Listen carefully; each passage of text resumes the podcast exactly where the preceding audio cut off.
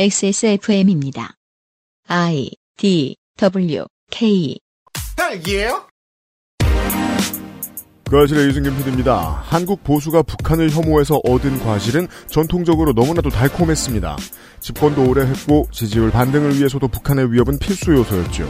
저는 어릴 때부터 궁금했습니다. 저렇게 끈질기게 쉬지 않고 꾸준히 싫어하다니 사실 사랑하나? 제 질문에 대한 답변은 지난 총선에 나왔습니다. 서울 강남에 깃발을 꽂은 북한 엘리트가 23년 6월 헬마우스 코너의 주인공입니다.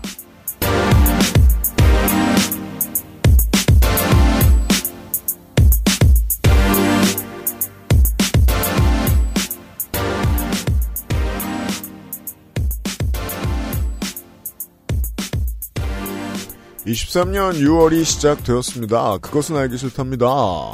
저는 윤세민 에디터와 함께 헬마우스의 이야기를 들었습니다. 네, 안녕하십니까. 윤세민입니다. 어, 새벽에 깜짝 놀랐어요. 네. 그 웃기잖아요? 뭐야? 처음에 경보는 네. 서울시에서 보냈고, 그 다음에 오발령은 행안부에서 보냈고, 그렇죠. 그 다음에 서울시에서 또, 이게 오발령이라 그랬잖아요, 분명히. 네. 근데 서울시에서 또 해제됐다고, 그렇습니다. 일성으로 복귀하라고. 네. 두 장관급 공무원의 알력을 우리가 아침에 일어나면서 보았습니다. 아니, 아침에 고양시 사는 사람이 화를 내더라고요. 네. 왜 나는 아무것도 몰랐냐. 그죠. 경기 북부, 강원 북부 일부에서는 아예 또 이게 문자가 안 갔다는 얘기도 들었고. 오히려 또 남부는, 그니까 뭐, 광명, 뭐, 하남 이런 데는 갔대요. 묘하더군요. 잠시 후에 조금 더 얘기를 해보겠습니다. 사실 지난 주말에 헬마스 코너를 녹음했는데 이번 주에 주제가 수요일에 이런 일이 있을 줄 알고 북한이었던 건 아니었습니다만. 네. 그래서 뭐 미사일 얘기는 아니고 북한에서 날아온 다른 사람에 대한 이야기입니다. 북풍은 아니고, 네. 북류?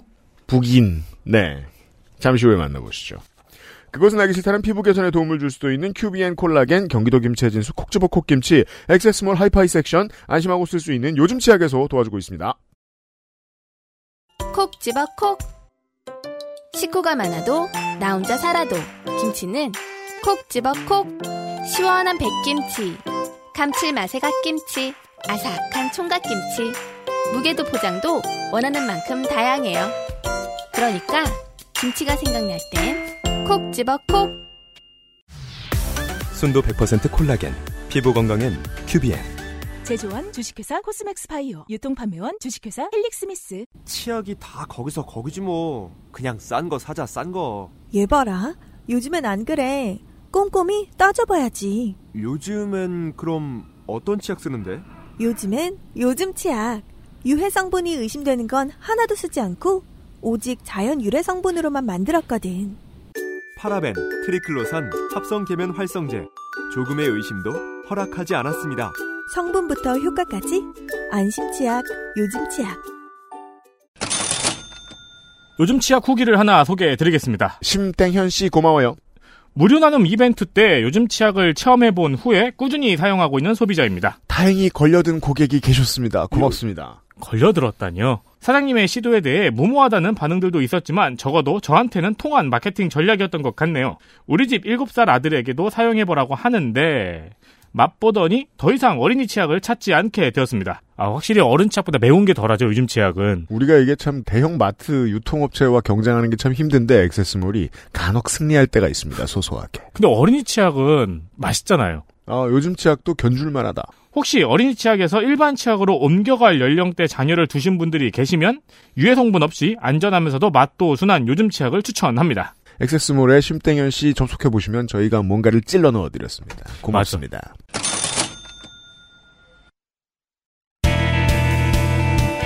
뉴스 roundup History in the making. 북한이 안보에 시민들의 실제 삶에 절대적인 영향력을 갖고 있다면서 시민들한테 겁을 주고 장기적으로는 표심도 보수화시키는 일로 한국 보수는 21세기에 큰 재미를 못 봤습니다. 저희들이 수요일에 녹음하고 있는데 오늘도 그랬고요. 가장 큰 수혜자는 놀랍게도 아베 신조입니다. 그렇죠.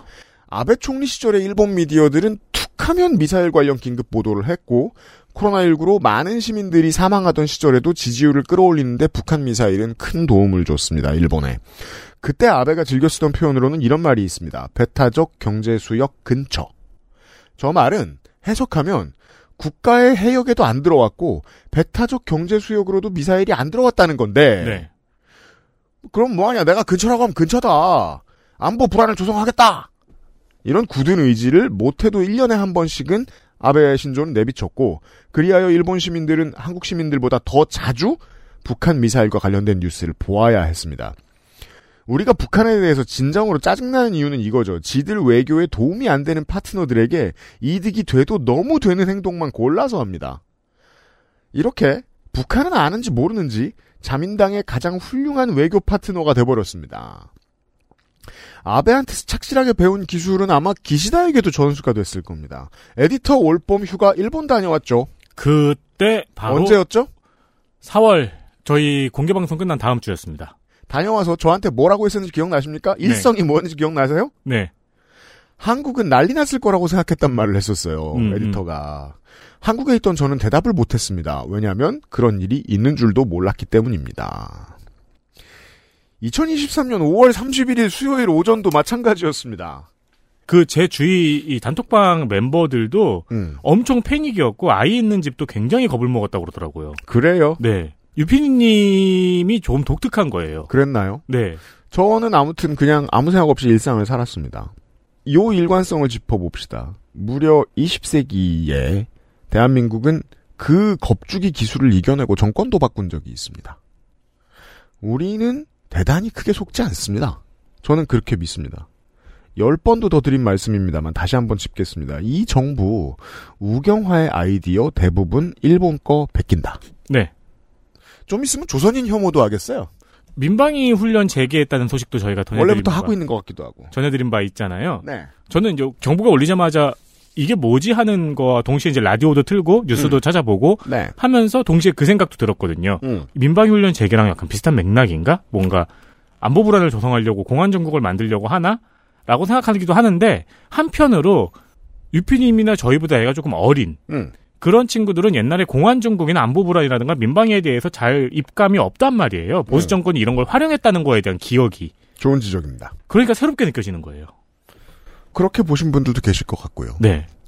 아무튼 뭐 놀라신 분들이 있다니까 그럼 이렇게 설명할 수도 있겠죠. 놀랐다가 망했어요. 네. 네. 놀랐어도 망했어요. 전 제 주변 사람들은 주로 안 놀랐을 것 같은데. 그때 제가 일본에서 네. 뉴스를 트니까 그게 어, 난리도 아니었어요. 음. 난리도 아니었고 네티즌님을 만났죠. 음. 그래서 물어봤어요. 음. 이게 대피할 감이 맞느냐? 음. 난 아닌 것 같은데 저 이제 일본어 방송 그 소리를 못 들으니까 아니 한국이 대피를 안 하는데 되게 할만한이라고 말씀하시더라고요. 그래요. 네, 귀찮으신 거예요. 그렇죠, 그렇죠. 너무 자주 보셨으니까. 이번 주 뉴스 라운드업은 윤석열 정부의 일관성과 관련된 이야기들이 많습니다. 고용노동부에서 31일 총파업을 예고한 민주노총 산하 금속노조 일부 산하지부에 파업을 할 경우 민영사상 책임을 질 수 있다면서 공문을 보냈습니다. 음. 그리고 이정식 장관도 직접 말을 했는데요. 음. 파업을 자제할 것을 당부한다면서 파업에 돌입할 경우 법과 원칙에 따라 엄정하게 대응할 것이라고 강조했습니다. 파업은 불법이 아닙니다. 근데 뭐 이렇게 저렇게 해서 불법이다 막 이렇게 붙였더라고요. 민주노총 금속노조는 아직 시작도 안 한 총파업을 불법으로 낙인 찍었다고 성명을 냈습니다. 그냥 소설인데 제가 하는 의심은 따로 있습니다. 다음 주 주말에 전혜원 기자와 저희가 더 자세히 얘기를 하겠지만 민주노총은 양회동 지대장 돌아가신 이후에 더 이상 참을 수 없이 화가 났습니다. 마녀 사냥을 주저없이 맨날 하니까 이렇게. 어, 그래서 저희가 녹음하는 시간에 지금 큰 집회를 예고하고 있는데 불법이 있는지 없는지 알 수 없는 미래에 대해서 때려잡겠다고 경고를 냈습니다. 네. 지금 그렇게 한 겁니다. 그리고 왜 하필 오늘 아침에 안보 불안 쇼를 치렀을까? 안보 불안과 공안 정국이 한 세트라고 생각한 내부 인사가 있었던 건가? 안보 불안을 조성하면 경찰의 폭력에 대해 시민들이 눈 감아줄까봐?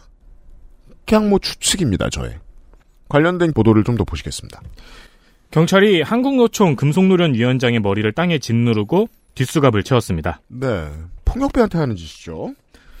현장은 포스코 하청업체인 포운 노동자들인데요. 음. 지난해부터 농성을 하고 있던 광양제철소가 현장입니다. 광양입니다.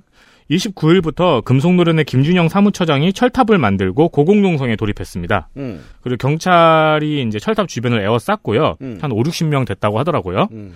김준영 사무처장은 이 철탑 해체 시도를 하면 떨어지겠다고 음. 하고 기름을 올려달라고 했다 합니다. 네. 어, 그러자 김민재 김송노련 위원장이 이 소식을 듣고 현장으로 바로 달려간 거죠. 음.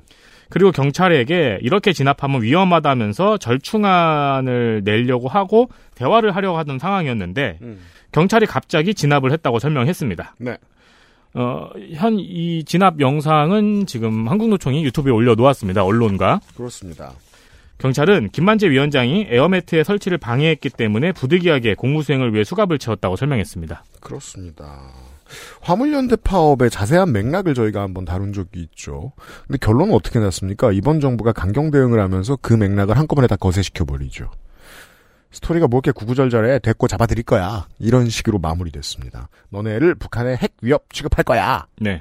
그리고 지지율이 올라간다는 사실을 학습합니다. 이 학습 효과는 정부의 지배력이 커져버린 경찰의 일선으로 퍼졌을 거예요? 조합원에 대해서 폭력적으로 굴고 무자비하게 구는 모습이 미디어를 탈수록 지지율이 올라갈 거라는 정부의 믿음과 여기에 도움이 되면 나는 진급을 빨리 할 수 있을 거라는 일선 경찰의 믿음이 하나의 코드로 합쳐지지 않으면 이런 장면이 나오기 어렵습니다. 왜냐하면 저도 봤는데 모든 게 어색한 장면이거든요.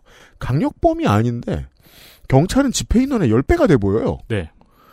강력범죄자가 폭력을 휘두르는 상황도 아닌데 그럴 때만 쓰는 물리력 행사를 합니다. 이 자세에 대해서는 저희가 미국의 I can breathe 사태 때 소개를 해드린 적이 있습니다. 네. 과잉 진압의 상징 같죠. 한국노총은 꾸준히 말, 얘기가 나왔었잖아요. 우리 방송에서. 길들이면 열렬히 보수정당의 편이 되는 연맹입니다. 근데 이런 한국노총에게마저 순교자 배지를 달아주고 있습니다. 그럴 정도로 이번 정부는 노조에게 말 그대로 폭력을 행사하는 비주얼을 너무너무 좋아하는 것 같습니다. 저는 그 영상에서 좀 신기한 게 하나 있었어요. 뭡니까? 대여섯 명이 한 남자 한 명을 이미 진이겼어요. 네. 이미 제압이 됐어요. 얼굴이 땅으로 들어가 있고 목이 무릎에 눌려 있고 했으니까. 근데 어떤 경찰 한 분이 그냥 옆에 서 있으면 되거든요. 음. 근데 안절부절 하다가 어떻게든 거기에 손을 이렇게 올리는 거예요. 몸에. 어. 그러니까 내가 뭔가를 했다는 걸 좀 남겨야 될 것 같은 안절부절한 같은 게 보이더라고요. 약간 소설인데. 경찰에 무슨 지시가 내려갔는지에 대한 취지가 취재가 필요할 수도 있겠군요. 네. 저희가 알고 있는 건 뭐 저 건설 노조와 관련된 일계급 특진 뭐 이런 것이 있었는데 음. 다음 보죠. 정교조가 강원 지부 사무실과 강원 지부장에 대한 국정원의 압수수색에 대해서 윤석열 정부가 공안몰이를 한다고 비판했습니다. 네, 비슷한 일은 제주 전교조에서도 있었습니다. 또한 압수수색 당시 국정원에서 영장 제시 없이 자택의 문을 부수고 들어간 것도 불법이라고 지적을 했습니다. 대박이죠. 영장 제시 없이 문을 부쉈대요. 그리고 압수수색이 시작되기 전에 조선일보에서 관련 단독 기사를 3건이나 보도한 것을 두고도 당사자에게만 알려져야 될 영장 내용을 당사자가 알기도 전에 조선일보에서 보도했다고 피의사실 공표죄를 지적했습니다. 네, 국정원이 나왔습니다. 왜냐하면 혐의가 주로 국가보안법 위반이었기 때문입니다. 지난 정권 때 철진한 국가보안법 폐지 논란이라는 말 하셨던 분들의 강한 반성을 촉구합니다만 그분들은 지금 상황을 좋아할 수도 있을 것 같아서 모르겠습니다. 반성하실지는. 그리고 이제는 정권이 바뀌어도 국가보안법 철폐가 조금 더 힘들어졌습니다. 자기들 유리하게 활용하는 게 2020년대에도 가능하다는 걸 지금 이번에 보여준 겁니다. 정교조를 때려잡으면서. 네. 이걸 빼앗아 가려고 하면 보수 정치는 이제 이게 공정하지 않다, 온당하지 않다고 느낄 가능성이 큽니다. 아까 이제 에디터가 해줬던 얘기 있잖아요. 젊은 세대는 처음 경험해 본다. 네. 국가보안법을 휘두르는 모습도 어렸을 때는 관심 없으니까 처음 보는 분들이 좀 있으실 거라고 생각합니다. 그렇죠. 예. 어쩌면 처음 안 분도 계실 수 있어요.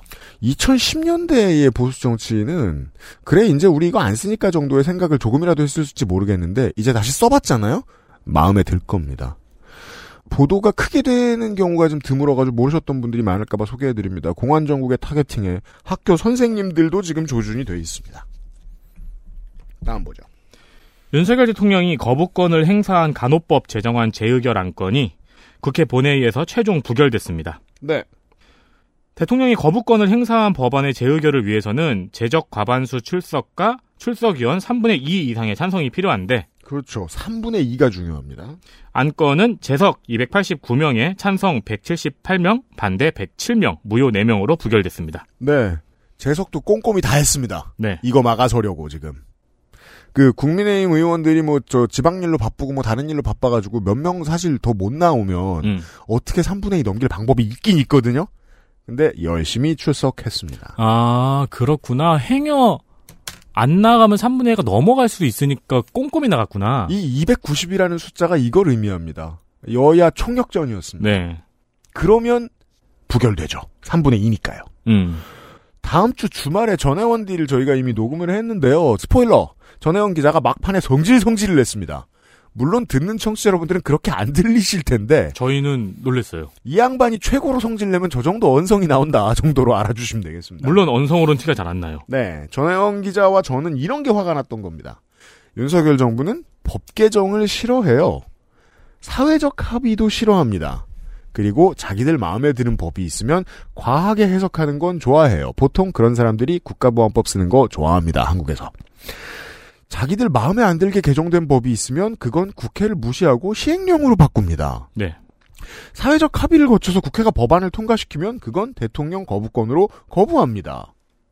크게 보면 행정 입법 사법의 삼권 분립을 아주 일관되게 부정하고 있음을 파악할 수 있습니다. 입법부 꺼져. 내 밑으로 줄설 입법부가 아니면 인정 안 해라는 태도는 현 정부에 맞게 분석하면 모두가 사법부 아래 줄을 서는 방식이 이 정부가 생각하는 이상적인 정치라는 거겠습니다. 아마도. 그리고 제가 놀랬던 것 중에 하나는 네. 간호법에 대해서 별로 음. 여당도 대통령도 성의가 없더라고요. 왜냐면은 음. 거부권을 행사한 이유가 네. 유관 직역 간의 과도한 갈등을 불러일으키고 있다가 끝이에요. 의협이 반대한다가 끝이에요. 과도한 갈등이 있는 자리에는 반드시 정치가 있어야 되거든요. 네. 그래서 이 말이 곧 정치 혐오라는 뜻입니다. 그러니까 그걸 바꿀 경우 어떤 어떤 어떤 문제가 생긴다. 네. 일선에서 어떤 문제가 생기고 이러면 부작용이 있을 수 있다. 이 정도 말은 역대 어느 정권도 했어요. 나는 정치하기 싫다라는 다른 표현입니다. 과도한 갈등 때문에 안 돼라는 말은요. 아무튼 사법부 아래 줄을 서 있는 민주정치? 정치학은 보통 이런 걸 독재라고 정의합니다. 이 정권에 대해서 화내는 얘기를 좀 길게 했고요. 여러 가지 뉴스를 통해서. 자, 언론 얘기를 좀 해볼까요? 언론이 KT 위즈의 강백호 선수를 지나치게 비판한다며 야구 팬들이 언론의 행태를 지적하고 강백호 선수를 응원하고 있는 상황. 최근 야구 덕들의 분위기.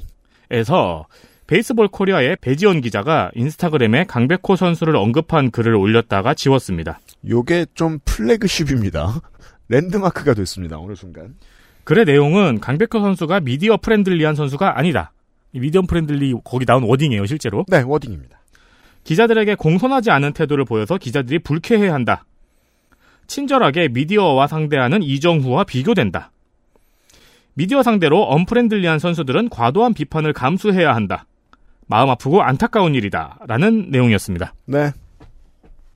어, 대본에는 이에 팬들은까지 써있고 문장이 끊겼어요. 그 다음에 제가 뭘 쓰려다가 예. 쓰지 말아야겠다라고 생각한 고민의 흔적이에요. 왜냐면 엄청나게 좋은 마무리죠. 이에 팬들은까지만 말해도 이에 팬들이 뭐라고 했을지 아실 거 아니에요. 청취자 네. 여러분들은. 옛날 옛적의 말입니다. 김병현 현 광주 제일 햄버거 사장님이 메이저리그 선수셨을 때 자기에게 예의를 지키고 특혜를 제공하고 강권하고 다니던 기자들이 김병현 선수에게 지속적인 폭력을 행사한 적이 있었죠. 네. 악의적인 왜곡 보도는 폭력 그 자체니까요. 외력으로 취재 대상의 삶을 파괴한다는 점에서 이건 폭력이 아니고 다른 것이라 설명할 수 없겠습니다. 그리고 이건 기자만 휘두를 수 있는 폭력이 아닙니다. 미디어 컨텐츠를 만드는 모든 사람은 모두 이런 힘을 갖습니다. 강백호 선수가 도쿄올림픽 3, 4위전에 나온 껌 씹는 장면으로 비난을 받았죠. 이 폭력을 행사한 사람은 일본 방송사에서 이 장면을 내보내기로 결정한 메인 PD가 되겠습니다. 그게 그 이닝 진행 중에 씹은 게 아니었더라고요. 심지어 delay로 내보냈습니다. 네. 타이밍이 왜곡됐죠. 근데 그거를 이닝 중에 내보냈더라고요. 자, 도쿄에서 올림픽이 열렸고 도쿄 올림픽을 중계하는 방송사는 도쿄에 있었을 것이고 도쿄에서 올림픽 야구 중계하는데 메인 PD하라고 들어가는 사람이 원래 양궁 전문가였을 가능성은 없습니다. 프로야구를 이미 중계해본 메인 PD일 거예요. 음. 메인 PD는 이 장면 내보내 수십 대의 카메라가 뭘 다 찍고 있죠. 그 중에 이 장면 내보내라고 계속 신호를 보냅니다. 이거 되게 오케스트라 지휘 같아요. 4번, 4, 2번, 2번, 1번 계속 떠듭니다. 네. 메인 PD는. 그리고 이거 내보내라고 PD가 신호를 내보내는 순간 PD는 이미 압니다. 한국 시민들이 저 장면을 보고 저 선수를 잡아먹겠구나. 음. 바로 압니다. 스포츠 PD는 매번 어떤 장면을 내보낼지 결정하는 일을 하기 때문에 매분 매초가 정치적 결정입니다. 일반적으로 선수들이 엄청난 잘못을 저지르지 않는 한 표정이 안 좋다거나 태도가 조금 흐트러진 장면이 잡히면 이건 내보내지 않습니다. 그게 자신이 종사하는 업계에 대한 기본적인 예입니다. 아, 그치. 덕아웃에서 욕하는 거 가끔씩 잡히죠? 심하면 내보내야죠. 음. 이 예의를 지키지 않기로 생각한 그 순간 PD는 강백호 선수에게 폭력을 행사한 겁니다. 실제로 이 타이밍에 강백호 선수 얼굴인 클로즈업이 두 번 길게 나갑니다. PD는 의도한 거예요. 이 문제를 SBS 스포츠의 정우영 캐스터가 지적을 합니다. 명백한 폭력이다, PD에. 많은 야구 팬들이 이 글을 읽고 이 스토리의 일관성을 깨닫습니다.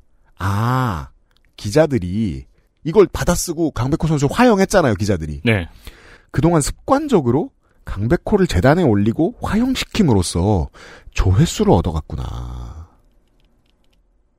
그 이후에 올해 WBC에서 강백호 선수의 보네드 플레이가 나오죠. 2루타를 치고 세레모니 하다가 아웃되는 장면. 네. 그런 보네드 플레이는 누구나 합니다. 근데 그걸로 영원히 욕을 먹는다는 건 너무 이상합니다. 승부 조작한 선수, 뒷돈 요구한 단장에 대해서는 이렇게 오랜 세월 약호를 주지 않아요. 지난 3년 동안 강백호는 기자들의 기사 헤드라인이라는 폭력 도구를 통해서 계속 죄인 취급을 당했습니다. 그리고 이 원인에 대해서 한 기자가 본의 아니게 고백을 하죠. 에디터가 알려드린 대로입니다. 우리 기자들이 대접 좀 받자고 지속적으로 강백호한테 고깝게 굴었고 이에 더불어서 기사 제목을 무기로 강백호를 죄인 취급했다. 우리가 먼저 강백호에게 폭력을 고의적으로 지속적으로 행사했기로서니 강백호 선수 당신이 기자들에게 언프렌들리하게 굴면 안 되지. 그러면 우리는 인성까지 도마에 오른다는 표현을 써가면서 또 너한테 불을 붙일 거야라는 고백이었습니다. 인성까지 도마에 오른다라는 표현도 그 기자의 워딩입니다. 취재원을 대상으로 폭력을 휘두르는 게 어떤 기자들에게는 얼마나 일상적인 일인지 보여주는 상황이었습니다. 스포츠를 벗어나도 이슈 대응팀 기자들 이런 기사 많이 씁니다. 스포츠 말고도. 연예, 정치에서도요. 상식의 눈으로 보면 이건 너무 일상적인 이지매고 상습폭력입니다. 그리고 이러한 상습폭력은 돈이 됩니다. 조회수가 되니까.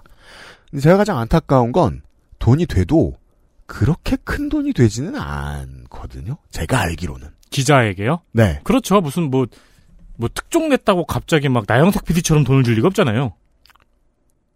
대한민국에는 기자에게 고연봉을 주고 싶어 하는 회사나 자본이 어디에도 없습니다. 음, 음.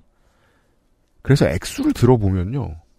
고작 저거 벌자고 사람한테 저런 무차별 폭력을 행하다니 무슨 반군의 소년병들 같다는 생각만 듭니다.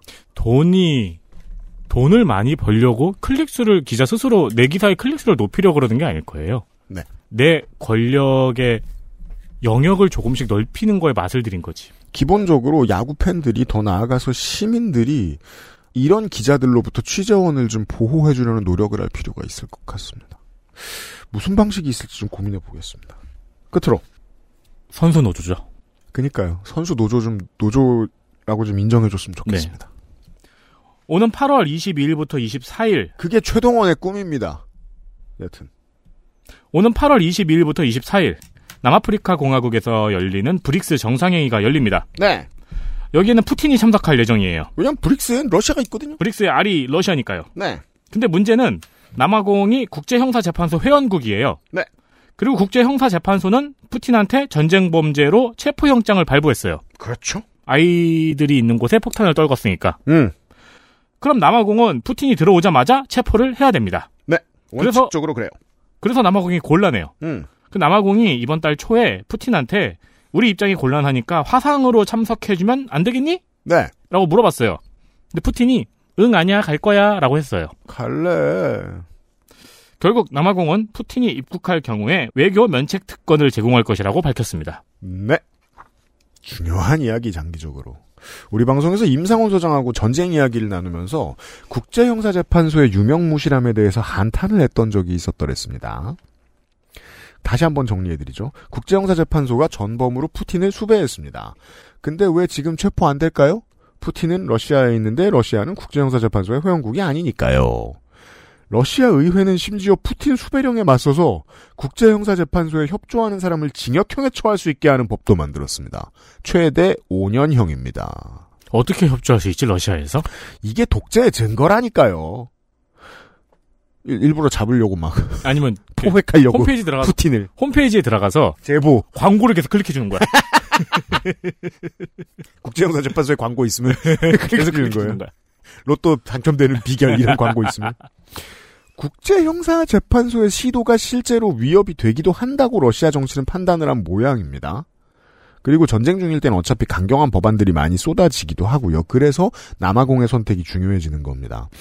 남아공 땅에서 푸틴을 잡아들이게 두는 것은 남아공 입장에선 선택지가 아닙니다. 브릭스가 위험해집니다. 정확히는 브릭스 회원국으로서의 남아공의 입지가 위험해집니다. 달러 체제가 흔들리고 있습니다. 그 체제를 흔드는 주인공이 브릭스입니다. 여기서 빠져나오면 안 돼요. 남아공은.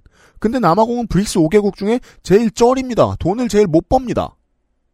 여기 반드시 붙어 있어야 됩니다. 음. 그래서 영토 내에서 푸틴을 잡아들일 순 없습니다. 최선은 남아공에게 최선은 푸틴이 안 오는 겁니다. 푸틴의 최선은 가서 안 잡히는 겁니다. 브라질, 인도, 중국은 브릭스의 경제적 영향력을 놓고 싶지 않습니다. 그렇기 때문에라도 러시아의 침략 전쟁에 대해서 공식적인 설명을 가급적 발표하지 않습니다. 네. 우리 브라질의 똑똑이들이 룰라 대통령 취임하자마자 이 문제를 가지고 비난하는 이유도 여기에 있습니다. 다시 집권시켜줬더니 러시아 전쟁에 대해서 적극적인 액션 안 취해? 음, 음. 라면서 지금 경제가 풍전등한데. 그거는 뭐 이쪽이나 저쪽이나 있으니까. 네. 네. 러시아의 침략 전쟁에 대해서 브릭스는 공식적인 설명을 가급적 발표를 안 합니다. 러시아는 그 침묵을 더 도드라지게 보여주고 싶어하는 의도가 있습니다. 브릭스는 앞으로도 별말 없을 거다. 전쟁을 찬성한다고도 못하지만 전쟁을 반대한다고도 못할 거다. 그리고 이건 찬성과도 같다. 봐라. 브릭스 정상회담에서 나한테 외교 특권을 주지 않느냐. 그리고 이 시나리오대로 된 거죠. 네. 그러니까 푸틴한테 최고의 시나리오는 가오 잡고 다녀오는 거잖아요. 그렇죠. 그리고 가서 안 잡히는 겁니다. 네. 이러고 말을 뒤집으면 재밌겠죠. 보는 사람 입장에서야. 나 아마 가- 내리자마자 잡았어. surprise! Freeze 이러면서 갑자기. 예, 이러고 막 목을 내리누르고 네. 막 잡아가고. 하지만 남아공은 그럴 수 없다고요. 자, 이렇게 되면 브릭스에 가입하고 싶은 나라들이 줄을 서 있죠. 이란, 아르헨티나, 이집트, 인도네시아, 사우디아라비아 이런 나라들이 엉뚱한 방향으로 탄력을 받게 되겠죠. 나도 이 전쟁에 대해 비난 안 할 테니까 껴줘. 음. 경제 전선에 있어서 브릭스의 정반대에 위치해 있는 건 G7이죠. 이 G7에 끼기 위해서 한국이 노력하는 가운데 미래의 선진국이 될 나라들은 이런 문제를 고민하고 있다는 얘기입니다. 브릭스 관련 보도가 안 돼도 너무 안 돼서 안타까워서 전해드립니다. 러시아는 브릭스로 냉전 구도를 재편하려는 시도도 있겠군요. 왜냐하면 그래야 중국의 힘에 올라탈 수 있기 때문입니다. 브릭스 국가들의 생각은 다 똑같습니다. 음. 중국의 발전 일로에서 내몰리지 않고자 합니다. 뉴스 roundup이었어요. XSFM입니다. 딸기예요? 요즘 치약은 판매액의 10%를 소아암 재단에 기부합니다. 나누고픈 사람들의 치약. 좋은 치약, 요즘 치약.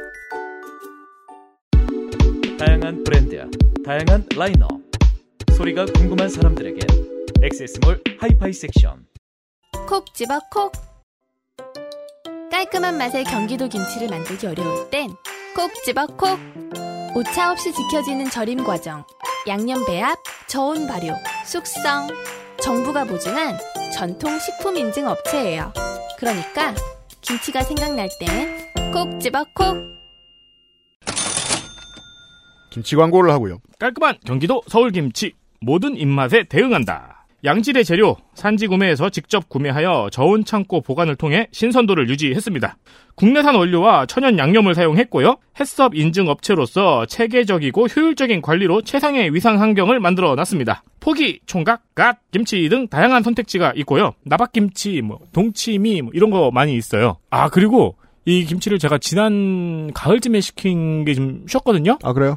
어, 맛있게 쉬더라고요. 어 목살이 필요하겠네요. 네, 좀 깔끔하고 괜찮게 저는 너무 쿰쿰한 거는 좀 못 먹거든요. 네. 근데 좀 괜찮게 쉬었더라고요. 네. 또 찌개 끓이려면 기다리고 있습니다. 뭘 해도 그 인터넷에서 레시피는 반드시 보는 게 좋겠습니다. 맞아요. 제가 이제 겁나 초심자이던 어, 신혼 시절에 신김치를 제대로 안 씻고 쪘다가 씻고 쪄요? 씻어야 됩니다. 아 그래요? 네. 어, 찜은 그렇구나. 네. 아 이거 먹으면 안 될 것이 나와가지고 오. 네. 고생을 했던 기억이 납니다. 아 충분히 씻은 다음에 간을 새로 하는 거죠. 어, 레시피 검색하세요. 아, 저는 혼자 사는 주제에 네. 한번 시켜서 만족도가 높았기 때문에 음. 그 다음에 너무 많이 시켰어요. 액세스몰에 있습니다. 김치가 생각날 땐 콕 집어 콕 김치.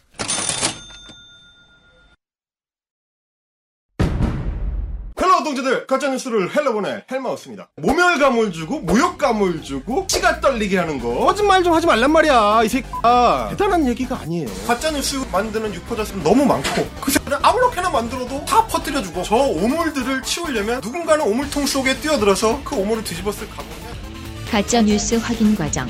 헬마우스 코너. 팟캐스트 에디션. 새 정부도 1년이 됐고 2023년도 절반이 지났습니다. 23년 6월에 헬마우스 코너입니다. 어서 오십시오. 안녕하세요, 헬마우스입니다. 이 아이템 딴 데서 했어요? 이 아이템이요? 네. 어, 안 했죠? 안 했어요. 보통은 다른 데서 쓰는 거에 좀 심화판이나 확장판들도 더러 많은데 음, 아이템을 듣자마자 생각했습니다. 음. 또딴 데서 못 할 건데? 딴 데서 못 하죠. 못 써먹죠. 예. 여기서 하고 나면은, 다른 데서는 일단 이, 이런 방식의 접근에 전혀 관심이 없을걸요? 그, 그 정도예요? 예. 아니, 여러분이 생각하는 것보다, 일반적인 방송, 그러니까 뭐, 지상파는 물론이고, 유튜브 방송들도, 뭐랄까요, 좀 뎁스에 대한 어떤 필요가 아, 생각보다 그렇게 막 엄청 깊지 않아요. 그 XSFM이 되게 특이한 케이스고, 다른 팟캐스트를 나가도, 이렇게까지 들어가는 경우, 그러니까 두 번 돌리는 거 안 합니다, 보통. 두 번 돌린다? 어, 쿠션 두 번 주는 아, 아이템. 음. 제가 지상파 할 때 이제 아무도 신경 안 쓰는 주말에 일을 했잖아요. 그쵸. 그때 이제 임상 소장하고 팔레스타인 얘기를 하면서 제가 핏대를 세우면서 길게 떠들었거든요. 네. 이스라엘이 팔레스타인에 무슨 짓을 했는가에 대해서. 어, 어. 음, 음. 그걸 설명하려고 저는 막 몇 시간을 고민을 했어요. 예를 들어 원래 살고 있던 사람들이 있는데 그 사람들을 인천과 강원도에 몰아넣은 다음에 도로를 끊고 음. 그렇지. 예, 물류를 끊는 거다. 그렇게 괴롭히는 거다. 라고 설명을 하고 나 참 잘했구나. 그 생각을 했는데 아무도 신경 안 쓰더라고요. 진짜 아무도 신경 안 쓸걸요? 아, 일테면 이제 제가 가장 비슷한 것 중에 하나가 뭐, MBC 라디오 시선 집중의 유튜브 연장 방송 언중 6월에 나가면 네. 되게 유사한 아이템들을 종종 하긴 하는데 네, 네.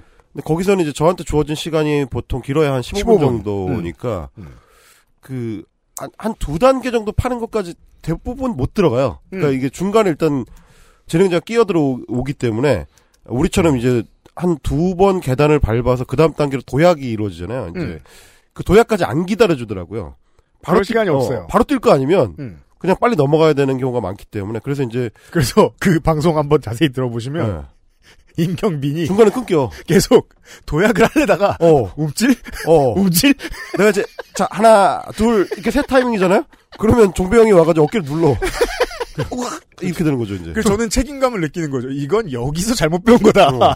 연습이 잘못된 거다. 쓰리코 아. 하려다가 쫑이 나는군요, 늘. 아 보통 그렇게 되죠. 그러면 이제 저는 일주일 동안 내내 방송을 하니까 쌓아왔던 거를 언중유골에서 하려다가 원 투에서 잡히잖아요. 음. 그러면 이제 제가 주말에 하고 있는 그 사장 남천동 유튜브에 가가지고 3만 합니다. 3만. 음. 그러니까 사람들은 일단 못 알아듣게 되죠. 저 새끼 도대체 뭔 소리 하는 거야. 음. 이렇게 되거든요. 근데 이제 우리는 3시간 떠들 수 있는 방송이니까. 네. 조금 다른 방향성으로 접근해 볼 수 있을 것 같아. 같은 뉴스인데, 음. 다른 사람들은 안 보는 면이죠. 그렇습니다. 달의 뒷면 같은 거고, 음. 어쩌면 더 어두운 곳에 대한 이야기. 달의 뒷면인데 가만히 들어보시면 음. 옛날에 그런 얘기했습니다. 2016년에 단이 처음 당선되었을 때 음. 지구인들이 다 얘기했습니다. 미국 대통령이라는 자리는 미국인들에게만 투표권을 주기엔 너무 중요하다. 어, 그런 얘기 있었어요. 말도 안 돼. 그런데 2022년부터 이런 얘기가 나옵니다. 온 인류의 운명을 플로리다 새끼들이 쥐고 있다. 어. 이건 잘못됐다. 바로 그거죠. 제가 오늘 거기서부터 출발합니다. 갑시다. 헬마우스 코너인데 무슨 플로리다냐. 우리는 플로리다로 가겠습니다. 플로리다 얘기를 나성인한테 맡겨놓을 수는 없습니다. 나성인한테도 멀긴 마찬가지거든요. 그렇죠. 네. 그뭐 절대거리로 치면 비슷할 수도 있습니다. 네. 아 그러니까 이게 이제 아 뭐랄까요 이제 선발 투수로 출장을 했는데 음. 5회쯤 되면 굉장히 좀 부담이 커져요. 그렇습니다. 한 89 던지면요. 볼 배합이 이제 읽히거든요. 음. 커브 그동안 해가지고 재미를 좀 봤는데 한 이제 세 타순 정도 돌아가니까 맞춰요. 커브라면 이제 맞추거든. 그 저도 이제 오프닝을 뻘 소리를 시작해서 저 새끼가 어떻게 저걸 휘어 들어가려고 하는가를 이제 항상 던지지 않습니까? 그렇죠. 늘 그 고민이 저의 주요 이슈입니다. 헬마스 코너 준비하려면 자, 초구 어떻게 던지나. 오늘은 오늘은 볼 배합을 어떻게 해야 돼? 이게 사람들이 저 새끼 도대체 어디를 가려고 지금 저 얘기를 하는 건가를 예측하지 못할까? 음. 아 그 생각을 하는데 몽키 스팜 이후로 음. 저의 어떤 고민의 끝 플로리다로 갑니다. 플로리다, 플로리다로 갑시다. 플로리다의 히스패닉 계열의 미국인들에 대한 이야기. 음. 어, 말씀하셨던 대로 2000년 미국 대선이죠. 네. 지구의 그 이후의 운명을 완전히 뒤바꿔 놓은 대통령 선거. 음. 앨 고와 조지 W 부시 자신들도 전혀 몰랐던 음. 그게 그렇게 중요한 선거인 줄 알았으면 앨 고가 이 패배 선언을 하지 않았을 텐데. 아, 그렇죠. 저기 벌거벗은 세계사 같아요. 갑자기 유시민으로 시작합니다. 그렇죠. 자, 이후에 지구 운명을 결정적으로 가른 그 선거. 그 최종 승자를 결정했었던 아, 소위 swing state 그렇습니다. 플로리다였습니다. 플로리다였습니다. 플로리다였습니다. 자, 25년 전 얘기를 잠깐만 해보죠. 25년 전에 말이에요. 미국에서 흔히 있지 않는 편인, 있긴 있습니다만 흔히 있지 않는 부정선거 논란이 있었죠. 일어납니다. 음. 그곳이 바로 2000년의 플로리다였습니다. 그리고 심지어 기술적으로는 일종의 부정선거가 이루어졌다고도 볼 수 있죠. 왜냐하면 확실한 이상한 증거가 하나 나왔기 때문입니다. 표를 세워놓은 다발, 네. 한 후보를 찍은 표가 묶여 있는 다발, 세했으니까 다발로 묶었겠죠. 어떤 네. 숫자로 한뭐 천이면 천, 만이면 만. 그 다발에 맨 앞장과 맨 끝장만 아들 부시고 나머지 중간이 알고인 다발이 나옵니다. 그거는 근데 통으로 아들 부시 표로 집계가 된 거죠. 이 문제를 가지고 마이클 무어가 20년을 떠듭니다. 음. 감독이죠. 예, 영화 감독님이시죠. 이 양반의 이 음모론은 실제로 밝혀진 부분도 있는 이 음모론은 매우 많은 미국의 진보 시민들을 어루만지는 데 도움이 됩니다. 그렇습니다. 그리고 그때만 해도 몰랐습니다. 플로리다는 어쩌다 익힌 거고 음. 다음번에 이길 거야. 그렇죠. 물론 그 대선에서 이긴 후보의 형이 주지사이긴 했지만 그렇습니다. 그, 그 주지사가 수개표를 중단시키긴 했지만 음. 어쨌든 그때 당시만 하더라도 어, 백인 노인들의 대표적인 은퇴 지역이었던 플로리다. 음. 그러다 보니까 이제 보수적인 백인층이 상당수 있었고 그리고 카리브해에서 온 동시에 카리브해 연안에서 소위 이제 보트 피플로 음. 미국으로 넘어온 이민자들 히스패닉 인구가 상당히 많았기 때문에 이들이 섞여 있어서 음. 스윙 스테이트다라는 평가가 많았습니다. 음. 그런데 그 이후에 20여 년을 달려오는 동안에 구조적인 변화가 찾아왔습니다. 아, 플로리다가 완전히 달라진 결과 뭐 지금 뭐 저처럼 이제 그냥 정치 오타쿠라서 그냥 이 선거 저 선거 찾아보는 사람들은 알 수 있지만 음. 최근에 2022년에 미국에서 이제 상원 의원하고 주지사 선거가 있었죠. 네. 그때 결과가 어땠느냐? 플로리다 주지사 선거 결과 지금은 도널드 트럼프의 가장 강력한 당내 경쟁자가 된 음. 로널드 드산티스. 론 드산티스. 론 드산티스가 재선을 했는데 음. 59.37%를 받았습니다. 59%. 그리고 찰리 크리스트 민주당 후보가 39.97%였으니까 40%를 뭐 사, 하회합니다. 그렇습니다. 네. 6대 4 정도 수준이면 미국에서는 더 이상 swing state가 아니죠. 네. 한쪽에 압도적인 red state화가 이루어졌다. 라고 볼 수 있을 거고 음. 주지사 득표 비율만 따져보면 음. 이때 텍사스보다도 비율이 악화된 상황이죠. 텍사스는 어. 공화당 55대 민주당 45였습니다. 이 정도만 해도 압도적인 레드 스테이트거든요. 예를 들어 대구 시장의 2014년 지선에 김부겸 후보가 그렇죠. 14년이었습니까? 18년이었습니까? 40% 내외를 득표를 했던 걸로 제가 기억을 그렇죠, 해요. 그렇죠. 예. 근데 막상 그랬을 때 한국에선 없는 일이니까 한번 저 가정을 해보는 겁니다. 광주시장을 막 새누리당이 크게 이겨. 음, 그런 상황인 거예요. 음. 예전에 한번 미국 정치에 대해서 이 문제를 설명을 드렸을 거예요. 대도시의 도심에서 파란색이 찍히고 나머지 저 인구 밀도 낮은 곳에서 빨간색으로 확 밀어주는 이 상황이 공화당과 민주당의 구도다. 네. 그건 텍사스도 예외는 아니다. 그렇죠. 텍사스도 휴스턴에 가고 델라스 포트워스에 가면 민주당이 이기는데 음. 나머지 시골 지역에서 확 밀어주니까 빨간색으로. 음, 음. 근데 그 그림이 플로리다에서 더해지게 된 거예요. 이제 막 올란도, 탈라하시 몇몇 도시를 제외하면 다 빨간색. 그렇습니다. 네.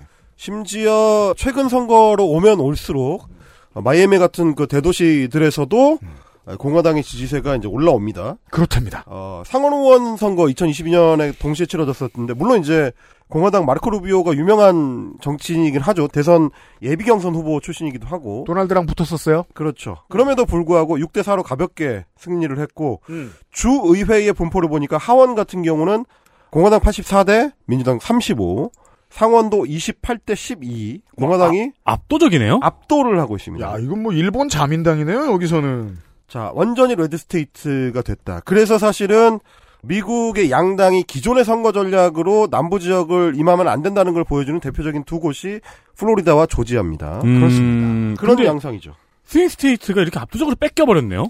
완전히 넘어가게 된 건데, 그러니까 말하자면 이게 눈 뜨고 뺏겼다라고 볼 수 있습니다만, 음. 이렇게 된 구조적인 원인을 살펴보면 어쩔 수 없는 측면이 있어요. 일단 보면 우리가 그러니까 뭐 캘리포니아 얘기할 때 항상 얘기하는 게 캘리포니아에 물론 liberal 계층이 많이 살기도 하지만 동시에 멕시코 이민자 출신들이 많이 유입돼서 네. 히스패닉 인구가 압도적으로 민주당을 지지한다. 이게 음. 이제 전통적인 공식이잖아요. 네. 플로리다에는 여전히 히스패닉 인구가 어, 전체 인구의 25% 유권자 중에 25%를 차지하고 있습니다. 음. 그런데도 왜 red state가 됐느냐? 음. 라고 구체적으로 좀 따져 들어가 보니까 여기에 히스패닉 이민자가 다른 미국 지역의 히스패닉 이민자와 구성이 다르더라. 성향이 다르다. 성향이 다릅니다. 왜냐? 아, 플로리다는 대표적인 쿠바 보트 피플들의 종착지입니다. 음. 그래서 쿠바에서 카스트로 형제의 소위 그 공산 압제를 뚫고 네. 탈출한 아, 반공 이민자들이 음. 많다라는 게 첫 번째 특징이고 2000년대 이후에 red state화를 가속화시킨 건 차베스와 마두로에 질린 베네수엘라에서 온 보트 피플들이 더해졌기 때문이에요. 뭐 여긴 보트 피플은 아니지만 그 베네수엘라인들이 더해지면서 쿠바 플러스 베네수엘라가 되니까 완전히 히스패닉 중에서도 반공 망명자 출신자들이 어, 많은 비중을 차지하게 됐다. 음. 한국 사회도 그런 흔적이 있습니다. 공산 독재를 피해서 넘어온다라고 하면 못 살겠다라고 생각하는 정말 못 살겠는 평민들과 지주들이 있죠. 네. 그렇죠. 먹고 살만한 집 사람들. 음. 지금 내가 미국에 가도 마이애미 데이드에 아파트 얻어서 잘 살 수 있는 사람들도 있어요. 음. 이 사람들은 가면 공화당 찍겠죠. 예. 나성인하고 이야기했던 이민의 자격. 미국이 자꾸 따지는. 네. 잘 사는 집에 공부 잘한 자식들 데리고 와야 돼. 한인들도 그런 사람들이 가죠? 네. 그렇죠. 그러니 영김 의원이 나오죠. 친트럼프 의원이 나오죠. 음. 그렇죠. 우리까지만 들어오고 똑똑한 사람들 들어왔으니까 이제 더 이상 이민 닫자라고 말하는 플로리다도 그럴 수 있다. 그럴 수 있다라는 거고 이민자들에 대한 이민자의 태도도 조금 다릅니다. 제가 계속 이제 비교를 하게 되는 게 뭐냐면 멕시코계 히스패닉 미국인들, 음. 유럽계 히스패닉 미국인들, 그리고 나머지 플로리다에 지금 거주하고 있는 쿠바계나 베네수엘라계가 확연히 다르게 구분된다라는 말씀을 드리는 것이고 음. 어, 유럽 같은 경우도 혹시 유럽의 어떤 극우 정치의 부상에 이민 계열의 이 인구가 역할을 하는 거 아닌가라는 생각이 들어가지고 좀 찾아봤는데 어? 유럽은 그런 양상으로 지금 가고 있지는 않습니다. 일단 기본적으로 유럽의 극우는 반이민이기 때문에 그렇습니다. 뭐 미국도 마찬가지입니다만 우리랑 좀 다른 측면이 그거죠. 음. 근데 이제 어, 유럽의 이민자들은 여전히 뭐 선거권이 없는 경우가 대부분이고 맞습니다. 그리고 이제 이민자 출신의 극우 정치인들이 언급되더라도 대부분은 뭐 어머니가 이탈리아계다 아, 섞여 있어야 되는군요. 이런 정도. 그러니까 뭐 그들 시각에서 봤을 때는 유럽 사람이죠. 음. 어, 그게 이제 북아프리카에서 온 그 이슬람계가 아니 음. 그런 분들이 이제 이민자 가정 출신 극우 정치인 이게 이제 아, 프랑스의 국민전선 대표를 지냈던 젊은 정치인이고 또 하나는 선대의 음. 인도네시아 식민지 경영자 출신의 어, 해당 지역에서 이민 결혼을 하는 바람에 생긴 이민자 가정 출신. 많습니다. 그래서 이제 전쟁이 끝나고 나서 네덜란드로 다시 돌아와가지고 반이민 전선에 뛰어들게 된 그 집안 출신. 음. 이게 이제 뭐 네덜란드나 벨기에나 이런 쪽에 많습니다. 음. 그러니까 전혀 좀 양상이 다른 거죠. 음. 그래서 미국 같은 경우가 굉장히 좀 특이하게 제가 관찰한 것 중에서는 소위 정치적인 망명을 한 이주민들이 음. 정치적 파워에 있어서 상당히 중요한 방향타를 쥐게 된 경우 이걸 좀 보여주고 있었는데 아, 좋아요. 음. 자, 이 미국 정치 얘기를 도대체 왜 이렇게 길게 했느냐. 길게 심오하게 떠들었느냐? 음. 그러면 다시 이제 돌아와서 한국 정치에서 음. 망명자들은 어떤 위치에 있는가? 얼마 되지도 않을 것 같은데. 얼마 안 되죠. 왜냐면 안 받아주니까 한국 사람들. 한국 사- 한국은 정말 망명을 안 받죠. 진짜 안 받아주잖아요. 네. 특히 정치적 망명은 더더욱 안 받아줍니다. 네. 그래서 뭐 종교적 망명, 정치적 망명 대표적으로 안 받아주는데 망명자 출신으로 정치에 노크를 한 사람들은 있어도 성공적으로 안 착한 사람들은 많진 않아요. 극히 드물다. 근데 이제 한국 사람들이 착각하는 망명자의 그 계열 안에 아, 피부색이 우리와 완전히 같은. 네. 어, 완전히 같다고 해도 되겠죠? 예. 민족 구분이 같은. 어, 그렇죠. 인종 구분이 한국인들 내부적으로 같은. 음. 어, 그런 사람들 중에 망명 정치인이 있습니다. 대표적으로 북한 이탈 주민.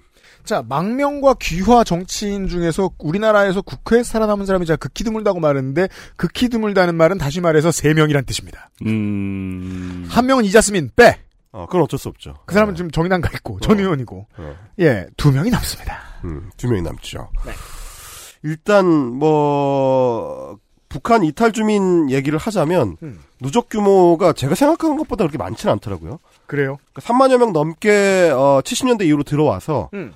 현재 생존하는 사람이 한 2만 7천여 명 정도로 추산이 되는데 세터민이. 어, 그렇게 많진 않아요. 그러네요. 그리고 생각보다 많지 않고 그리고 늘어나는 추세가 좀 꺾였습니다. 예전에 비하면 음. 예, 그런 문제가 하나 있고 워낙 숫자가 적고 흩어져 있다라는 게 지금 북한 이탈 주민의 어, 특이점 중에 하나예요. 다른 나라 같은 경우 이제 망명자들이 대부분 어, 커뮤니티를 형성하게 되는데 그리고 정치적 목소리를 내잖아요. 그렇죠. 정치 목소리 강하게 내죠. 네. 그 커뮤니티 중심으로 냅니다. 그렇죠. 근데 이제 한국에 들어와 있는 북한 이탈 주민들, 그러니까 새터민들은 한 목소리를 내는 게 그 흔한 풍경은 아니에요. 아니 생각해 보면 당연히 단, 단체가 있겠죠?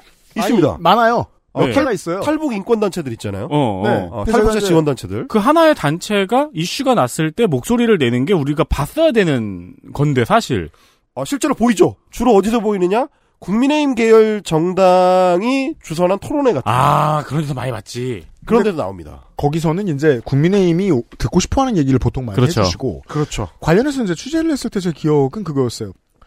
북한을 탈출할 때는 이유가 다 달라요 서로. 음. 예. 입장도 다 다르고 연령대, 성별 다 다릅니다. 음. 이분들이 일단 옵니다. 그럼 정착을 할 때는 비슷한 곳에 처음에 들어오세요. 왜냐면은 이걸 관리해주는 경찰이 필요한데 이 경찰 인력이 전문 인력이라서 이 사람들이 있는 곳에 배치가 되셔야 돼요. 그래서 몇 군데의 동네가 있고 커뮤니티 일부 이루기도 합니다. 근데 가장 큰 문제는 모여 살기에 먹고 살기 좋지 않아요. 그 동네들이. 네.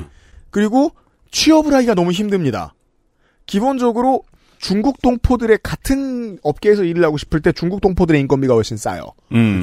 세터민들이 직장을 찾기가 쉽지 않습니다. 물론 취업 지원이 있긴 한데 뭐 대표적으로 가스 감침원 같은. 네. 네. 그 커뮤니티화가 잘 되지 않게 돼 있어요. 그래서 그렇죠. 직업을 찾아 다른 데로 가고 다른 데로 가고 농촌으로 가고 이런 식으로 흩어지십니다. 그게 일반적인 케이스고 말고 그럼 나는 여기에서 정치 조직에 붙어가지고 뭔가 할 수 있는 건 없을까를 찾아보실 수도 있습니다. 그렇습니다. 그런 본능이 있는 사람들이 있으니까 그분들을 위해서 삐라를 뿌리는 단체라든가 음.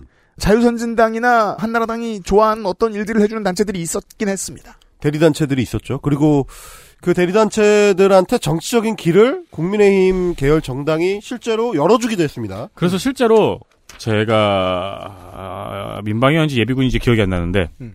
갔을 때 보통 이제 탈북하신 분들이 강사로 많이 나옵니다. 그렇죠. 네, 강사로 많이 나오는데 특이하게 몇 번 봤는데 성공 스토리 같은 거를 말씀을 하시는 거예요. 주로 그렇죠. 네. 일종의 그 교회 에서 이제 간증 집회하듯이. 그렇죠. 네. 근데 그 성공 스토리가 이제 뭐 북한의 압제에서 벗어나와서 그데 그 사이에 껴 있는 게 음. 그래서 한국으로 넘어왔다가 처음에는 가스 검침원으로 힘들게 살았다. 음. 새터미널 터에서. 음. 그러다가 그 당시에 새누리당을 만나서 이렇게 강사 생활을 할 수 있게 되었다. 아, 그렇죠, 그렇죠. 예.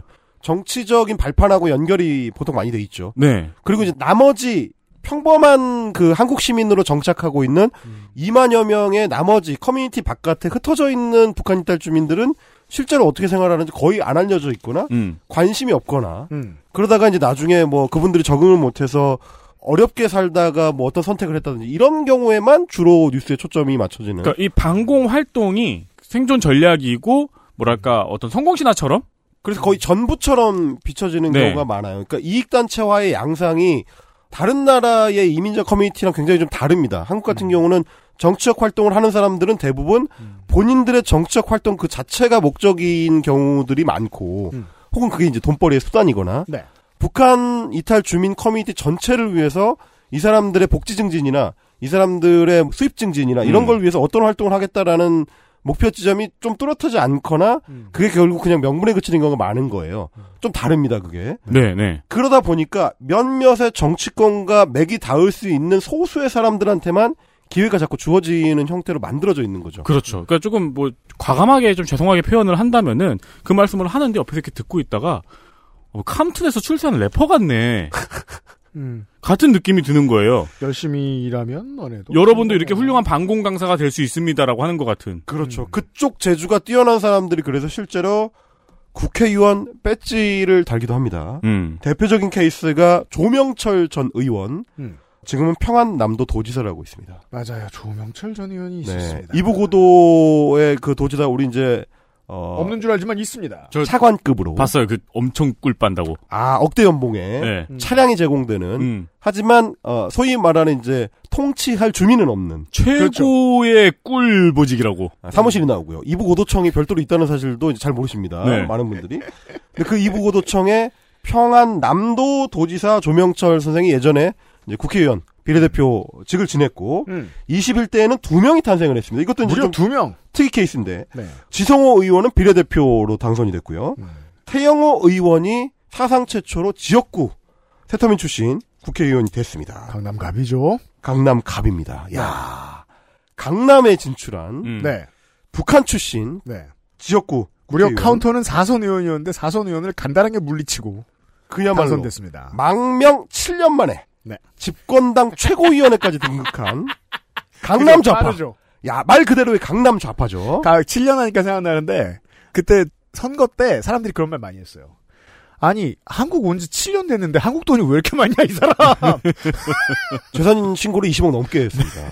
그 뭐랄까 이 탈북민들 사이에서의 레전드. 아, 레전드죠. 음. 어, 거의 뭐 이상향 같은 인물이 된. 그러니까 생각해 보시면 그 어떤 소명 과정도 되게 애매해요. 20억의 맞아요, 재산. 형성 과정에 대해서 이준석 전 대표가 굉장히 좀 이것이 명쾌한 해답이다라는 식으로 음. 이분이 협상에 능한 사람이라 강연료 같은 거를 협상을 할 때 어, 강연료 협상을 굉장히 좀 다른 정치인들은 쭈뼛쭈뼛 하는데 적극적으로 한다. 네. 많이 받았다라고 얘기하는데 어떤 강연료를 얼마나 많이 받으면 7년 동안 20억이 됩니까? 알고 보면 이준석 대표 최고의 스페셜티예요. 양두구육은. 아니 그러게 마- 그 설명이 안 되거든요. 그게. 제주 참 좋아요. 그러니까 아사무사. 주 수익이 기타 수익이었어요. 그러니까요. 이상하잖아요. 그러니까 뮤지션이 아닌 이상이야. 그럼 잉베이 맘스티이다. 몰랐는데 속주를 그냥. 어, 그럴 수 있는 거죠. 네. 하여튼 뭔가 설명되지 않는 많은 것들을 담고 있는 인물이고 음. 평양의 초 엘리트 코스를 밟아서 네. 주 런던 영사라고 하면 이제 이- 이 북한의 엘리트들 중에서도 엘리트로 꼽히는 외교관. 아무나 갈 수 있는 자리가 아니고요. 음. 소위 이제 어, 핏줄 자체가 남다른 어, 혁명 전사 집안 출신이고 그렇답니다. 어, 이런 것들을 다 갖고 있음에도 불구하고 압도적인 자본주의 적응력을 보여주고 있는. 그렇습니다. 7년 만에. 7년 만에 어떻게 강남에서 20, 억을 모읍니까? 그 개인만 보자면은 탈북은 인생 최고의 선택이에요. 아, 진짜 대단합니다. 네, 그 개인만 보자면. 정말 너무 대단한 음. 것이 아, 심지어 래퍼이자 유튜버로서 음. 완벽한 퍼포먼스를 보여주는 거의 거의 자본주의의 끝판왕 같은. 그러니까 저- 이 웹소설 제목 같은 거예요. 북한에서 태어난 잔압괴. 아 진짜 대단하지 그죠? 않습니까? 네. 랩도 잘하고 먹방도 잘해요. 네. 어, 아니 그리고 이분 방송 출연하는 걸 한번 보시면 야 나는 그 이제 만나러 갑니다라는 채널 A 프로그램이 있어요. 음. 이만갑. 난 사람 이름인 줄 알았어. 어, 남희석 형제 같은 그 이만갑. 네. 남희석 씨가 지금 15년째 진행하고 있죠. 맞습니다. 이만갑에 나가가지고 썰을 푸는데 와. 말 잘해요. 말 잘해요. 진짜 말 잘합니다. 음. 그런 태용호 선생이 유튜브로서 얼마나 대한민국에 완벽하게 적응했는가. 이게 다른 정치인하고 뚜렷하게 구별되는 지점이 모든 정치인들이 자기 이름 걸고 TV라는 걸 만들어가지고 유튜브를 시작하면 일단 한 번씩 먹방을 다 해봅니다. 그런가 봐요. 유행이라니까. 아, 무조건 해봐요. 뭐, 자기가 아는 유튜브라고는 먹방밖에 없거든. 본 적이 없으니까. 유튜브 하면 먹방이에요. 첫 방송은 무조건 먹방을 합니다. 일단 뭘 먹고 시작하는구나. 그렇죠. 그 녹화를 해. 그 녹화는 못 나갑니다. 왜요? 내용이 아무도 재미가 하나도 없어요. 어, 아, 먹방을 진짜 먹어. 어려운 일이구나. 이게 뭐가 다르냐면 애초에 먹방의 화면 구성부터가 프로페셔널한 어떤 세팅이 필요해요. 그거를 그냥 자기적으로 하려고 하면 잘 안 됩니다. 음. 그왜그 센터에 항상 뭐가 있어야 되냐면 떡볶이. 아 예. 하얀 그 플라스틱 그 약간 그 꽃 모양으로 이렇게 그저 어, 주조돼 있는 그거 있잖아요. 네. 그 큰 플라스틱 통에 들어있는 떡볶이가 센터에 있고 네. 그 주변에 이제 군만두라든지 순대라든지 이런 주전부리들이 있고 아, DP. 네. 어, DP가 돼 있고 그리고 이제 쿨피스 같은 게 있어야 되고 어, 우리가 아는 뷰 있잖아요. 이렇게 화면 밑에서부터 이렇게 원근법을 따라서 음식이 그렇죠. 쫙 들어가 이게 약간 있는. 왜곡돼 있는 원근법이잖아요. 그렇죠. 대따 크게 음식들이 이제 세팅이 돼 있고 음. 근데 그거를 막상 카메라 켜고 해보잖아요. 잘 안 돼요. 그 모양이 먹방 유튜버들이 하는 것처럼 탐스럽고 너저분하지 않으면서도 이 먹음직스럽게 그래서 세팅 잘 안 돼요. 음식의 위치가 일반 우리가 먹는 거랑 다르잖아요. 달라요. 거의 턱 밑에 어. 갖다 놓죠. 음식을. 것처럼 보여. 네. 실제로는 턱 밑이 아닌데도 그렇게 보이도록 세팅을 해야 되는데 아, 헬마우스는 광고 때문에 먹방을 한번 한 적이 있습니다. 어, 잘 안 되더라고. 네.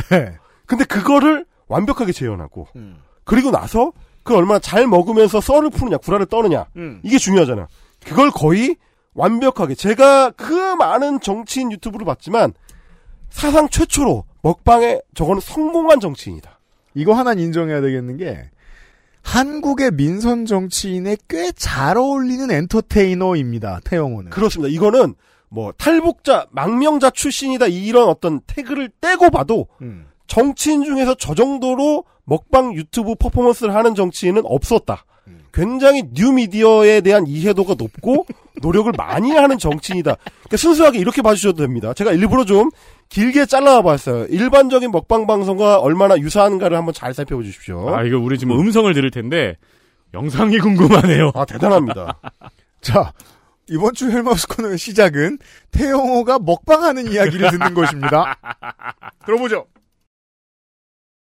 아, 조정란님은 떡볶이님을 계속 들어가네. 최명희님, 아, 이재철님께서는 뭘, 뭘 줘도요? 어느 거요? 어느 거? 이재철님 어느 거 드시고 싶으세요? 떡볶이요? 지금 752명 들어왔습니다. SIK님께서는 딴 데도 못 가고 지금 계속 들어와 있대. 지금 랩 보자고. 아, 이거 큰일 났네, 이거 지금. 744명님. 1000명 들어오면 랩 하겠는데, 지금. 이은님은 도너스. 도너스를 좋아하네. 아. 지금 제 입에 이게 이 물과 우유가 지금 막 섞여 들어가는 게 지금 물 우유 그 다음에 이거 치즈 떡볶이 그 다음에 이거 치즈버거 만두 이제 조금 있으면 이제 저 뭐야 족발 또 뭐 다 들어갈 것 같아. 어 이거 배가 먹긴 들것 같은데 반갑습니다. 예 영세님. 자 995명 이제 몇 명만 참은 지금 거의 다 갑니다. 딴딴 998명님. 자 지금 점점 오시고 있는데 음악 준비됐는가요? 자 모자 지금 점점 지금 쓰, 돌아가 쓰고 있습니다. 짠짠짠짠.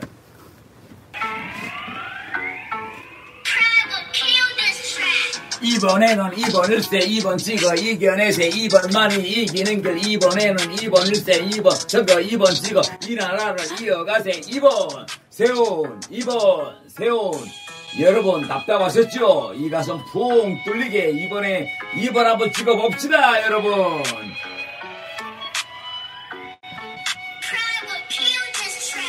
이번에는 2번 일세 2번 찍어 이겨내세 2번 많이 이기는 길. 이번에는 2번 일세 2번 선거 2번 찍어. 이 나라를 이어가세 2번 2번 2번.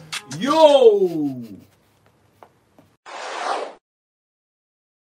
기본이 성별 따라 다르고 나, 나이 따라 다른데요.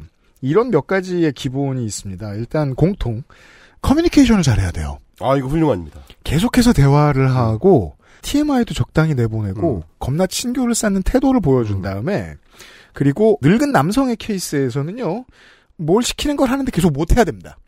그렇죠. 그리고 열심히 해야 됩니다. 네. 잘 못하는데 열심히 해야 돼. 예, 늙은 남성 BJ는 이게 되면 됩니다. 그리고 제가 해본 사람 이야기를 들어보네. 먹방이 힘들대요, 실제로. 그치. 왜냐면은 씹으면서 음. 채팅창을 안 놓치면서 그렇지. 반응을 해주는 거를 같이 해줘야 된다고. 그렇죠. 어떤 점이 어렵냐면요. 왜 그리고 다른 정치인들이 이걸 못하느냐? 기본적으로 엘리트들은 곤조상 이거 못해야 됩니다. 내추럴은 못해야 됩니다. 평생 가오를 부려도 되는 인생을 산 사람들이기 때문에 이 사람은 더 그렇죠. 엘리트 중에 엘리트니까. 초엘리트 출신이죠. 근데 지금 이게 된다는 것도 대단하고요. 또 하나 팔리는 셀링 포인트는 이런 게 있습니다. 이건 얘기해야죠.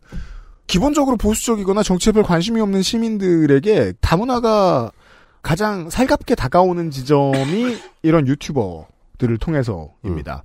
그냥 사람 사는 똑같은 이야기를 듣다 보면 이게 편해지는 거예요. 조나단 연비 씨처럼. 음. 그렇지. 과로사처럼. 음. 태용호도 그 캐릭터가 잡힌다는 걸 알고 있습니다. 이 사람 평생 산 곳은 보통 이렇게 적습니다. 평양시 중구 종로동.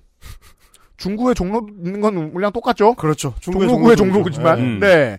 아, 정확한 문화어로 한국 BJ1 하는 관광 상품이죠. 이 굉장한 거예요. 이거 왜냐면 저는 태영호 선생의 먹방이 이제 몇개 올라와 있는데 그거 다 봤는데 지금 이제 뭐 다 잘라서 넣을 수가 없어가지고 그런데 중간 중간에 아, 채팅창에 들어와 있는 사람들의 이름을 쭉 읽어주는 타임이 있어요. 그게 힘들대요. 힘들어요. 이거- 와 이거를 한 8분 동안 계속 읽어줍니다. 누구님, 누구님 안녕하세요, 누구님 안녕, 아이고 또 오셨네요. 이거 계속해요. 이건 나이트 웨이터를 오래 한 사람도 힘듭니다. 야, 이, 이거 그 유입시키는 거죠. 그리고 이제 뭐 좀 전에 이제 늙은 남자의 어떤 어, 해야 할 점을 말씀해 주셨는데 도넛 좋아하신다고 그러면 뭐 제가 대신 먹어드릴게요 하면서 먹는다든지 그런 거 못해. 아 하세요 하면서 먹여줍니다. 화면 너머로 요런 거를 굉장히 그 유려하게 이, 잘 활용을 하고 중간 중간에 썰풀이 BJ의 핵심이거든요. 중간 중간에 내가 이거 평양에 있을 때는 만두는 우리 때는 이렇게 먹었다. 사탕이 무슨 뭐, 뭐, 무슨 사탕이, 말눈깔 사탕인가 뭐 이런 거 있어요. 그걸 막 소개를 하면서 이 말눈깔 사탕이 뭐, 평양으로 치면은 뭐, 뭐, 종로 머시기 사탕이래요. 그러니까, 버스가 제일 긴 노선 버스가 있는데, 네. 어, 서울로 치면 종로에서부터 강남에 어디까지 가는 버스야. 자, 헬마가 이걸 꽤 오래 봤단 소리입니다. 이거를, 그, 그 사탕 초창기 나왔을 때는 사탕을 잘 못 만드니까 너무 딱딱하게 만들어가지고, 시작점에서 기억을 하고 먹어가지고 나 좀 궁금해. 종점에서 내릴 때까지 다 안 녹았다고 해가지고 그런 일이 붙었다는 오, 거예요. 오. 아니 이런 썰풀이를 막 BJ를 하면서 막 계속해요. 아 이 사람은 진짜 뭘 해도 잘했겠구나. 아, 네, 맞아요. 나이가 60이 넘은 사람이 유튜브에 대한 어떤 이해도라든지 얼마나 많이 챙겨봤으면 이걸 이렇게 좀 잘 유려하게 소화를 시켜가지고 자기 걸로 만들 수 있었겠나. 엘리트 중에 엘리트가 타향에 와서 나이트 웨이터를 하고 있는 거거든요. 그렇죠. 오히려 태영호 의원보다 이 보면은 제작진들이 이해도가 더 떨어진 것 같아요. 왜냐면 뒤에 크로마키를 깔고 왜 아무것도 안 했어? 크로마키 아무것도 안 띄었어. 그냥 녹색이야. 아, 녹색이 녹색. 그리고 카메라 워킹 지금 잘못 잡았어요. 계속 잘려. 되게 잘 못해요. 어, 그- 근데 왜냐면 이제 그 보좌진들이죠. 그 총화를 해야 했다는 그 보좌진들. 네. 아니 의원이 저렇게 자기가 평생 접해본 적 없는 문화에 대해서 몇 년 만에 적응해가지고 아, 완벽하게 공부해서 하고 있으니 그 보좌진들이 얼마나 답답해 보였겠습니까? 그죠. 이 아. 식겁한 적응력. 그게 이제 본인의 어떤 그 발목을 잡는 일이 되긴 했지만 어쨌든 XSFM입니다. 건강기능식품 광고입니다. 사르르 녹는다. 달콤하게 짜릿하다. 이거 무슨 디저트지? 디저트가 아니고 유산균. 매일 챙겨 먹어야 하는 하지만 자주 잊게 되는 유산균. 사르락토 라면 맛있어서 잊을 수가 없다. 눈꽃처럼 사르르. 프리미엄 유산균 큐비엔 사르락토. 제조원 비포단 유통판매원 주식회사 헬릭스미스. 아름다운 디자인에서 만나는 동급 최강의 사운드 완벽한 스트리밍 압도적인 드라이버 유닛. 남들과 다른 소리를 원한다면 바워스 앤 윌킨스 제플린 엑세스몰 하이파이 섹션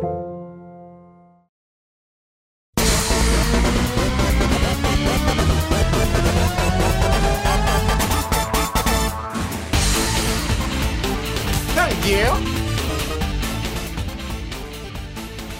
지금까지 우리가 접해본 소위 탈북자들이라는 게 여러 부류와 여러 종류가 있습니다. 저처럼 이제 방송을 하는 사람들 같은 경우는 더 그런데 뭐 거물급 정치인 출신 예를 들면 황장엽 전 노동당 비서나 아, 예, 예. 뭐 이런 사람도 있었고 학자 출신이라든지 뭐 군인 출신, 연예인 출신, 요리사 출신, 뭐 의사 출신 뭐 다양합니다. 별별 다양한 사람들이 있었지만 그럼에도 불구하고 이렇게 완벽하게 남한 정치에 스며들어 가지고 거의 완벽한 퍼포먼스를 보여주는 이런 인물은 저도 처음 경험하는 사람인 거예요. 사실 입국 다물고 가만히 있는 이 상황에서 지성호 의원하고 많이 비교되죠. 태영호 의원에 비하면 지성호 의원이 훨씬 보수 정당이 원하는 걸 많이 해준 사람입니다. 그렇죠. 아, 소위 말하는 우리가 흔히 생각하는 그 삐라 던지는 탈북 단체, 북한 인권 단체라고 부르는 그걸 되게 오랫동안 운영을 했었고 도널드 트럼프 국정연설할 때 나와가지고 북한 인권 얘기하고 이때 이미 내정이 됐던 것 같아요. 국민의힘에서 그 미래통합당에서 사실 해왔던 일로 치면 지성호 의원이 훨씬 무게감이 있었어요. 근데 지금 아무도 모르죠. 그렇습니다. 심지어 이제 탈북자 출신 최초의 정치인 하면 조명철이지만 아무도 기억 못할 정도로 별다른 존재감 없이 끝났고요. 네. 그리고 평양에 직접 다녀온 민주당의 이제 뭐 임수경 전 의원이라든지 혹은 평양에 직접 다녀오진 않았지만 극일 운동권에서 활동을 하다가 지금 삼선이나 하태경 의원 같은 경우만 하더라도 유튜브를 이렇게 능숙하게 하지 못합니다. 음. 한국 사람인데도 근처로 갈 필요 없이 지금 21대 국회 300명 다 털어봐도 없습니다. 이 정도 할 수 있는 사람 없을 거예요. 제가 뭐 그래서 이제 태영호의 팬이 됐다는 게 아니고 뭔가 이제 객관적 평가를 했을 때 이 사람의 어떤 정치적 자질과 퍼포먼스의 힘, 처세 이걸 말씀드리는 거예요. 일단 머리가 굉장히 좋고 처세를 잘하고 그러니까 소위 당의 어른들한테 잘하죠. 원내대표라든지 당 대표라든지 그건 아마 이제 평양에서부터 능숙한 걸 텐데. 어 그리고 이제 구라풀이 제가 얘기한 썰풀이 엄청 잘합니다. 음. 그리고 연설을 하기 위해서 연단에 올려놓으면 연설 엄청 잘합니다. 그리고 방송 센스도 매우 좋아. 이런 어떤 종합적인 능력을 놓고 봤을 때 정치인으로서 매우 우수한 자질을 갖고 있다. 그 국정감사에서 태영호 의원 발언할 때 보면 느끼는 것 중에 하나는 말이 안 끊겨요. 어 그래요. 예, 휴지가 없어요. 굉장히 음. 말 잘합니다. 인트로 얘기해 주신 미국, 유럽의 이민자 출신 우파 정당의 정치인들 뜨면 보통 다 이런 사람들이거든요. 그렇죠. 예. 못하는 게 없고, 음. 당이 뭘 시키면 되게 잘할 사람. 음. 예. 그 케이스 중에 삑살이 난 조지 산토스에 대해서 그렇게 길게 설명을 드렸던 거고요. 그렇죠. 그러다 보니까 사실상 연고도 없고 개파도 없고 그렇게 그냥 생뚱맞게 시작한 정치권에서 보수 정당에서 어떻게 살아남아요, 그런데? 순식간에 최고위원까지 올라갔고 음. 정치 신인인데도 불구하고 30만 구독자를 순식간에 단기간 안에 모아들이는 힘이 있었다라는 거죠. 그러면 이 평양의 최엘리트 코스 출신의 성공적으로 한국 정치에 안착한 이 정치인이 어떤 방향성과 지향성을 가지고 그 뒤에 자기 설계를 해나갔는가를 우리가 좀 살펴볼 필요가 있습니다.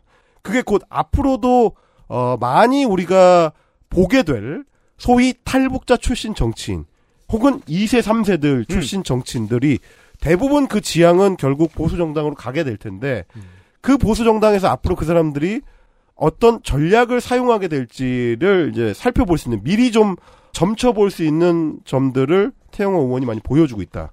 그렇습니다. 이런 이유 때문입니다. 네. 이렇게 오늘 띄웠습니다. 아 뭐예요? 끝났어요? 네. 아 태영호가 먹방 잘한다로 끝납니까? 한 장 안 끝나지 않았어요? 아니 지금 뭐야? 시간이 그래. 어. 자, 이 얘기를 마무리하겠습니다. 이런 문제가 있었어요. 미국의 어떤 TV쇼의 진행자가 네. 프랑스가 이제 월드컵에 우승을 한 다음에 네. 이 많은 아프리카 선수들이 뭐 이런 이런 일, 이런 얘기를 이제 했었어요. 그랬더니 프랑스 대사관에서 공문을 보내 항의를 합니다. 음. 이 사람들 아프리카인이 아니고 프랑스인이다. 음. 우리는 다양성이 공존하는 나라고 이들은 자랑스러워하는 프랑스인이다. 음. 거기에 대해서 반박합니다 진행자가. 아니 아프리카인이자 프랑스인이지. 니들은 왜 정복 전쟁할 때랑 태도가 안 달라져? 음. 프랑스인이 되기 위해서 아프리카인임을 버리는 거야? 그렇지. 그러니까 은바페가 프랑스인이기 위해서 카메룬 사람인 걸 버리라는 거야? 쉽잖아요. 네. 보수는 그걸 원합니다. 버리는 걸. 나 여기 오기 위해서 이렇게 많은 걸 버렸다. 음, 음. 그러니까 그 정도를 하거나 이렇게 할 정도로 허들을 높일 우리에게 표를 다오. 그건 플로리다의 정치인들도 그런 얘기를 할 것이고 나성에 있는 한인 정치인들 중에 공화당 사람도 그런 얘기를 할 것이고 네. 프랑스에 있는 마그레브 삼국 출신 정치인들도 그런 얘기를 할 겁니다. 그들이 우파에 존재해 있다면. 저 대학 다닐 때 교수님 한 분이 그 당시 이제 대학 다문화 정책 표어 중에 하나가 모두 다 한국인입니다였거든요. 음. 그걸 가지고 되게 화를 냈어요. 잘못된 카피라이트라고. 음. 다른 전제도 필요해요. 예. 아니 물론 평화로운 사회에서는 그 말도 받아들여질 수도 있어요. 얼마든지 좌파적으로 받아들일 수도 있어요. 음, 이거는 다문화가 아니고 일문화라 일문화 다 한국 문화로 다 집어넣으려는 거 아니냐. 하지만 정말로 지금 국민의힘의 작은 전신 중 하나인 자유선진당이 그렇게 당이 있던 내내 떠들었던 것처럼 북한 인권에 대해서 계속 부르짖는 이유가 태영호가 스카우트된 이유가 세터민 때문인가요? 모르겠습니다. 세터민 이기 때문인가요? 적어도 이 사람은 그러지 않았어도 됐을 것 같습니다. 태영호에 대한 얘기를 할 겁니다. 네. 내일 이 시간에 좀 더 보겠습니다. 그것은 알기 좋다였습니다. 감사합니다. 랩메이킹은 누가 한 거야? 라임이 많아요? XSFM입니다. I D W K 딸기예요?